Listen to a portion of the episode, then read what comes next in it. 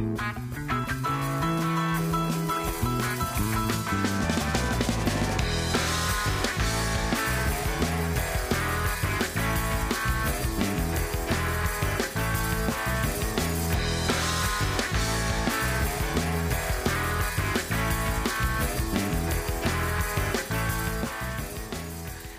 Everybody. Welcome to the January 2nd, 2015 edition of Colorado Inside Out. I'm your host, Dominic Dezzutti. Thank you for joining us and Happy New Year. Tonight, we continue our long tradition of looking ahead to 2015 and what we think will be the big issues we'll be talking about. Let's begin, let's, uh, begin by offering the one word or phrase that you think will best describe 2015. Patty Calhoun, our head soothsayer, What's your word? And always wrong. So I'm, I know I'm going to doom the state by saying this, but I think upbeat. I think things are looking up right now in Colorado. Nice. After the election we had last year, it'd be nice for a little upbeat. I like that. David Kopel from the Independence Institute and DU Law School, what do you think? Unconstrained in that we have a president who doesn't seem to have a strong sense of desire to follow the Constitution or even the laws he himself signs that bear his own name. And our foreign adversaries have realized that at present they face a paper tiger, and if they want to advance themselves, now is the time they're going to do it. Penn Tate, attorney Greenberg Traurig, also a longtime state lawmaker. What's your word or phrase for 2015? Complex. Because of the results of the election on both the national and local level, I think we're going to have a complex time working through some complex issues and getting some political um, alignment put together.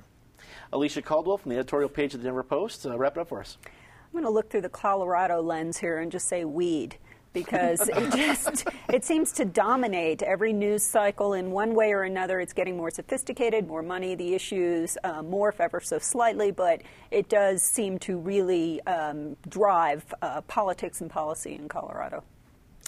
The city of Denver will hold its civic elections this spring with Mayor Michael Hancock running for a second term. Many current city council members are term limited, so several new faces will be running. Among the top issues in all the races will be the expected reforms of the Denver Sheriff's Department. Patty, the, the, city elections have been quiet so far, but they're bound to heat up, especially with this whole thing with the Denver Sheriff's Department, which can't be solved with one election, but it's going to be uh, certainly front and center. Um, what do you think we're going to see from Denver's big election? Well, I think we're going to finally see discussion on some big issues that we really need to be talking about.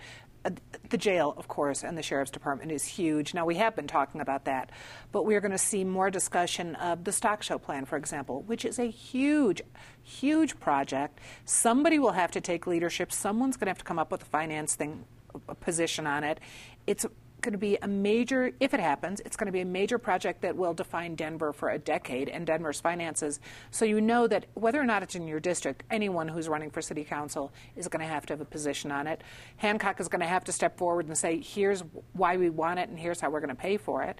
Um, and so that issue is coming up. The I 70 issue, which keeps burbling up and is somewhat related to the stock show. I mean, obviously, it would change what happens with the stock show if I 70 ditches out of that part of town we're going to have we're going to have to talk about that. We're going to be talking about the police when we're talking about the sheriff's department too. So there are many hot topics, and although at the moment it doesn't look like many people, a serious candidates are stepping forward to talk to Michael Hancock, I hope some do. So we have discussion. We need to hear what his plans are, and we need to see what he's going to do ongoing in the city. I've heard lots of complaints about people who are building and trying to get projects through who've had a lot of. Tr- small businesses too, not big ones that are having trouble getting their permitting. Events that have come up that are a big problem um, in the city. I know Hancock has started a new events office. Let's see how all that's going to work. But we need him to talk about what he sees for the city too. Uh, David, one of the only other names that had as almost as much uh, uh, ink written about them in 2014, besides Mayor Hancock, was Auditor Dennis Gallagher. Uh, he is not running for reelection. He'll be uh, out. We'll have a new auditor next year. Uh, that, among other positions, um, what do you think the ramifications might be over there? Well, he, has been a great and very strong auditor and, and exposed a lot of uh, shenanigans uh, because he's, he's, Irish, of course, so he can spot shenanigans a mile away. Uh, I, I, hope that his successor is equally good. He ran for mayor once, and I'd, I'd certainly love to see him uh, elected. What I want to know in the next election is, is in the Michael Hancock got elected in part he was running against Chris Romer, who had a very long record as a leader on educational reform.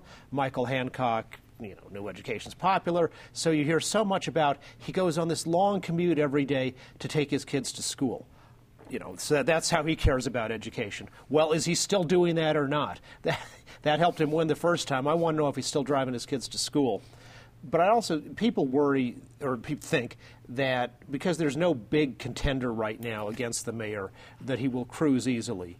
And history suggests that may not be the case. John Hickenlooper was a pretty obscure guy uh, at this stage before the election that he won. And Wellington Webb, uh, who had some rough patches in his first term as mayor, uh, nearly got knocked off by a little known city councilwoman, Mary DeGroot, who, who, actually, I think, beat him in the first round and took him in, into a runoff, which he came back and won. But that shows that who we're thinking of in January isn't necessarily who's going to be uh, winning the elections in, in May. Uh, Penn, Mayor Hancock has, uh, I'd say it's probably fair to say, he's uh, received mixed reviews. He hasn't failed miserably on a lot of issues, but he hasn't excelled and, frankly, taken on some pretty tough things. The Aerotropolis idea has run into different problems, but it's also a pretty big thing to take on as a project for your administration. Do you think this reelection bid is going to be a time for him to refocus and maybe change some of that, or to double down on what he's already talked about for the last four years? I, I think it's going to be a combination of both. I, I think this is going to be an interesting municipal election cycle for a couple of reasons. You've got a number of city council people who are term limited, so they're going to be gone. So there are pockets of the city where they're going to be open and contested seats. But the other dynamic that I think will be in play is, you know, uh, Michael, Mayor Hancock is the first city council person to be elevated from city council to the mayor's office.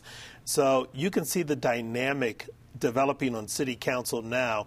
There are a number of current city council people who have their eyes on the mayor's seat.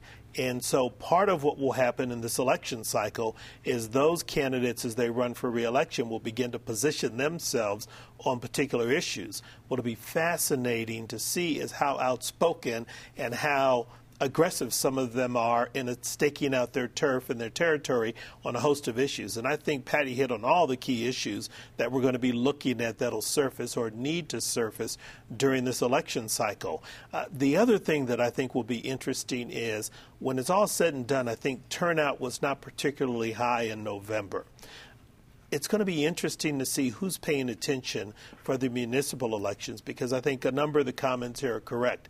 It almost seems like as a community we're sleepwalking into these municipal elections. Very little is written about it. There's very little chatter out in the community. Mm-hmm even among the political groupies and junkies out there, not a lot of people are talking about some of these city council races.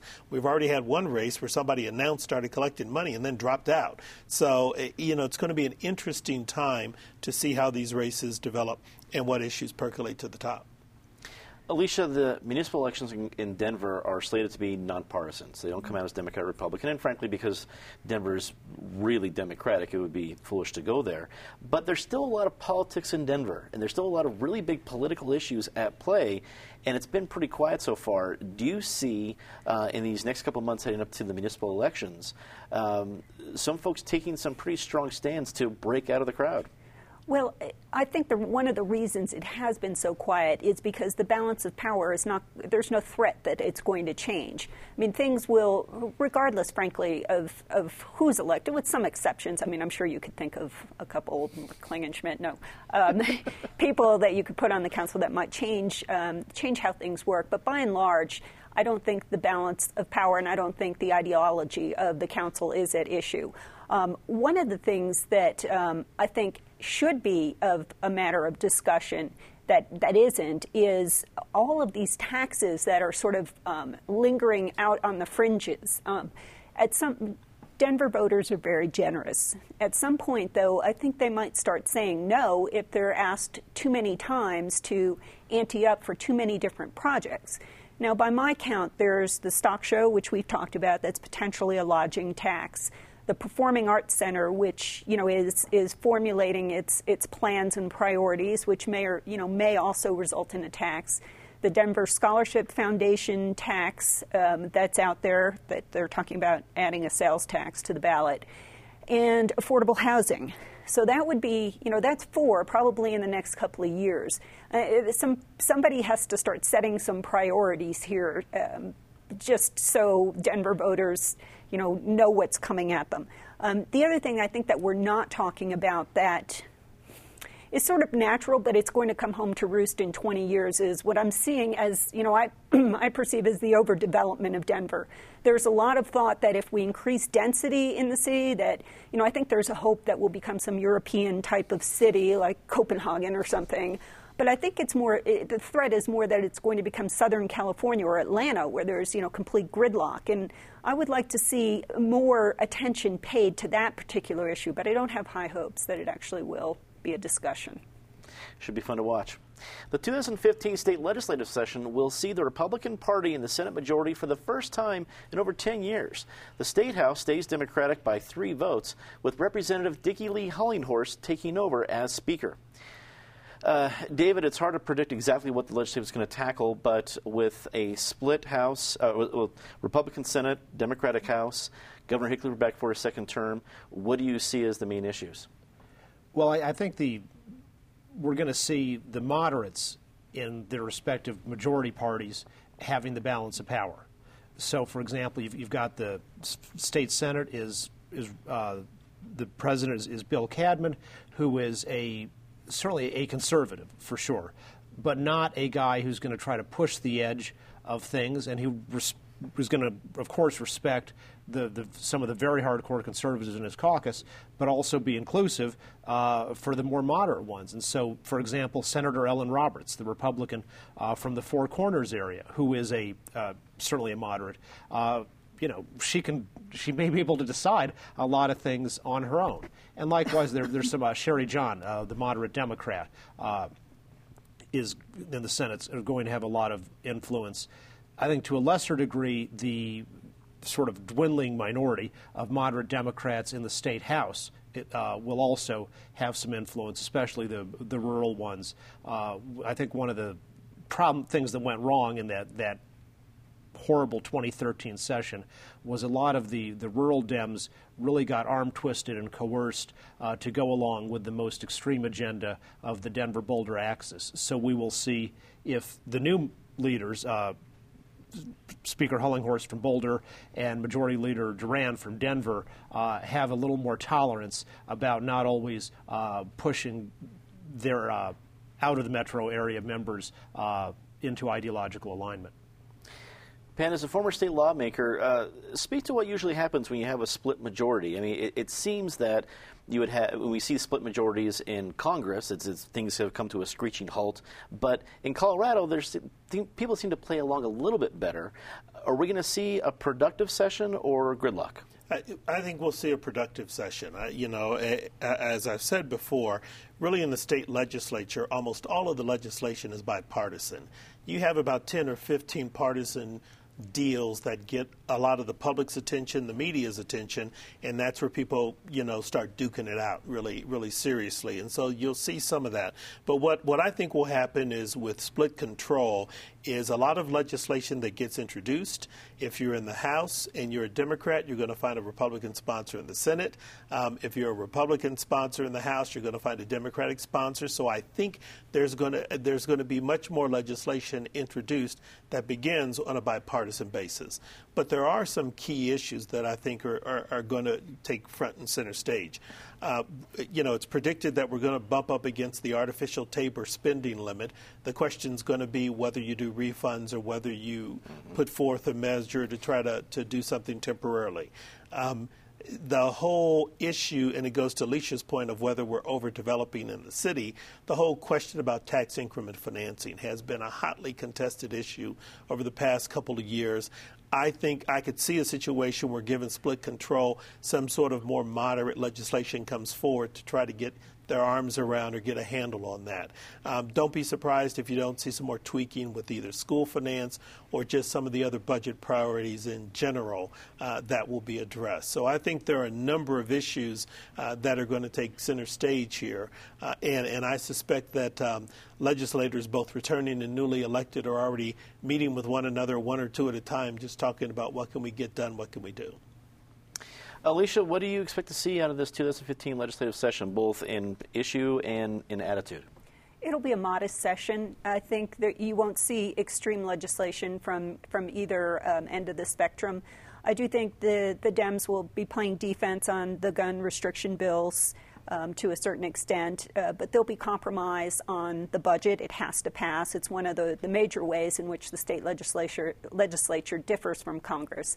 They have to come to, to agreement on, on the budget.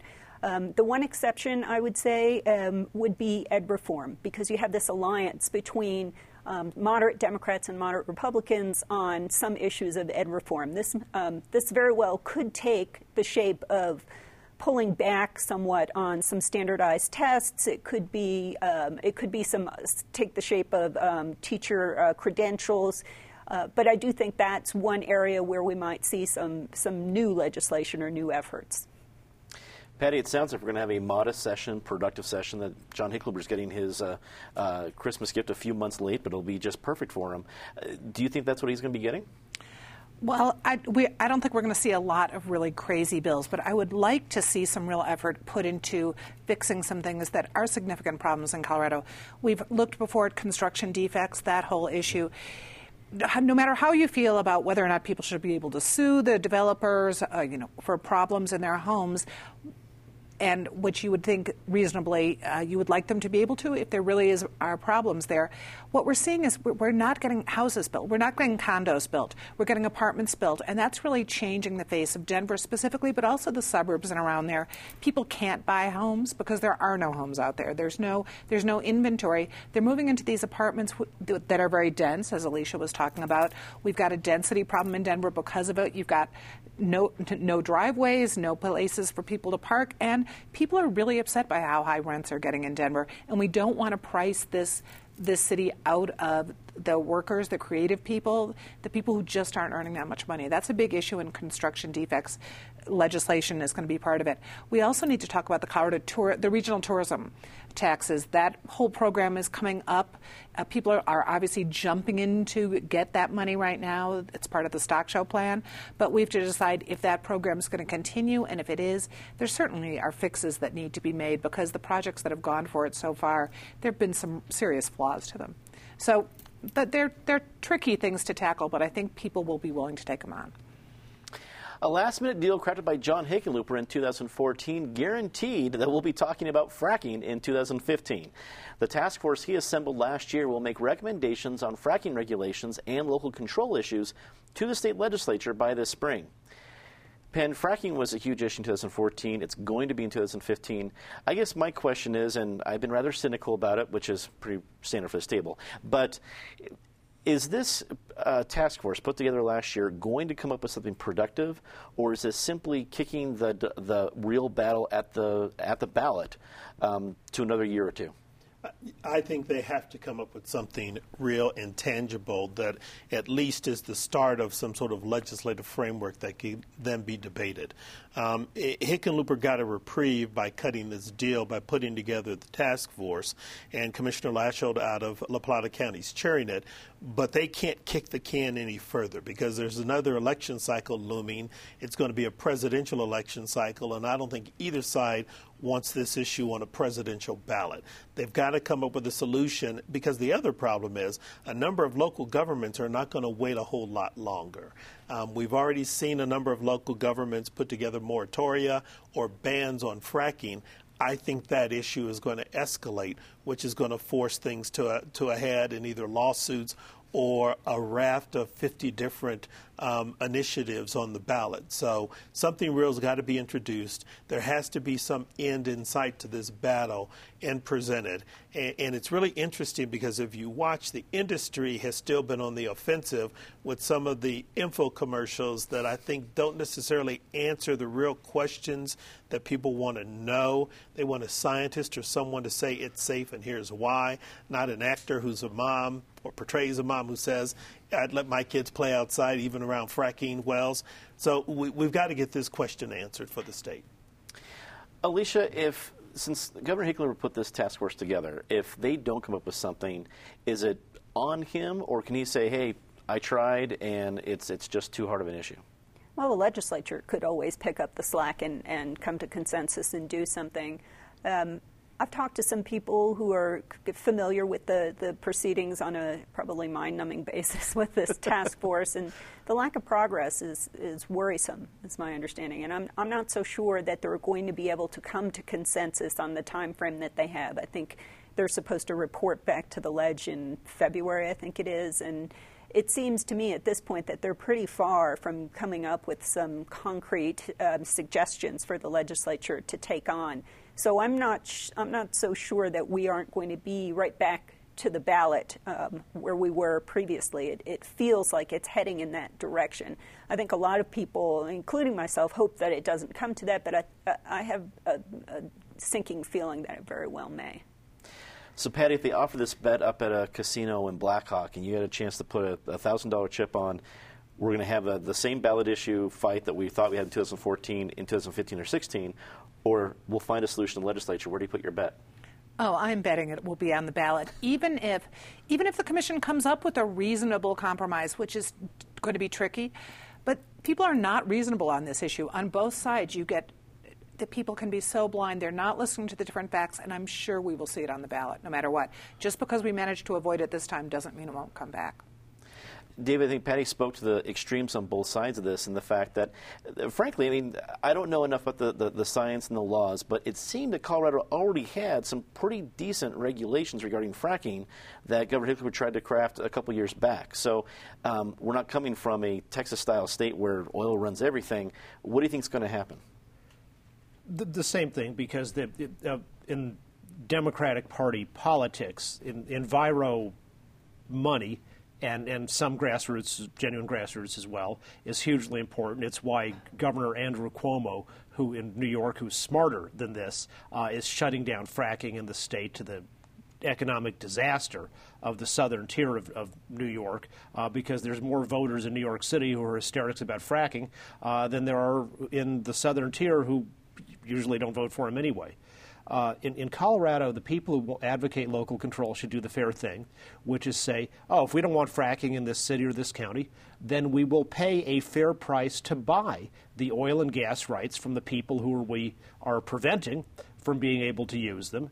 And we likewise will give up our share of the state revenues that come from that from the the, ex, uh, the uh, royalty taxes and extraction taxes on oil. If, if, you don't want the money, and you don't want other people to do it, be fair. Don't don't take other people's tax money from fracking, and you fairly pay the landowners for what you're you're taking away from them.